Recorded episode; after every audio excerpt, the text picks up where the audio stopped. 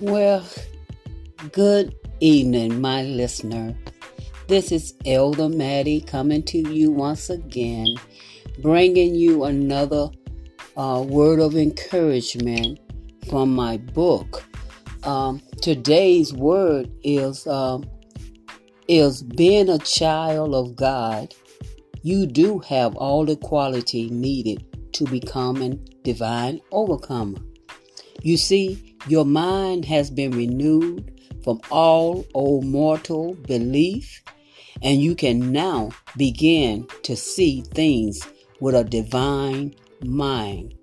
Now, what I want to say is that in 1 Corinthians 2:16 it says, "I have the mind of Christ."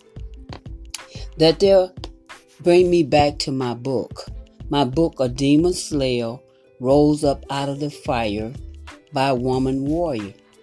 This book is about my personal testimony on how I personally invited the Lord into my life through all my uh, life adversities that I had gone through.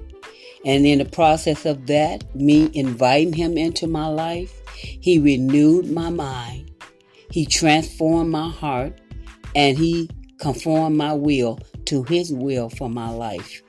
Listen, this book of mine is a must read book.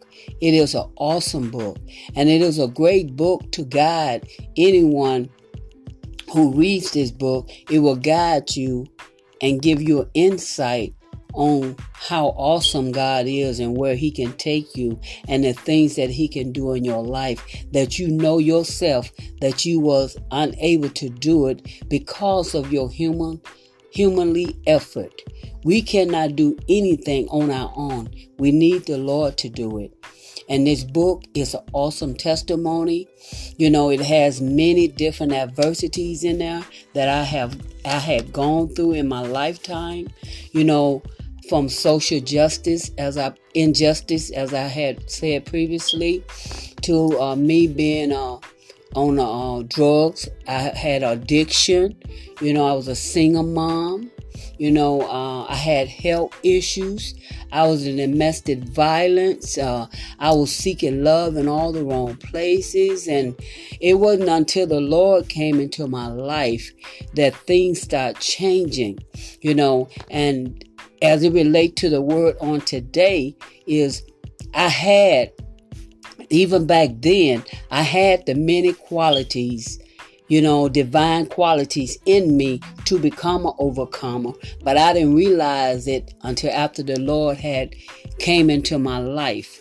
And that is what this book would demonstrate that it was only through God that I was able to over to become a divine overcomer and to move beyond the life adversities that had gone on in my life. And it also helped me with today and let me know that I do have what it takes to uh, the solution to all adversities that may come into my life.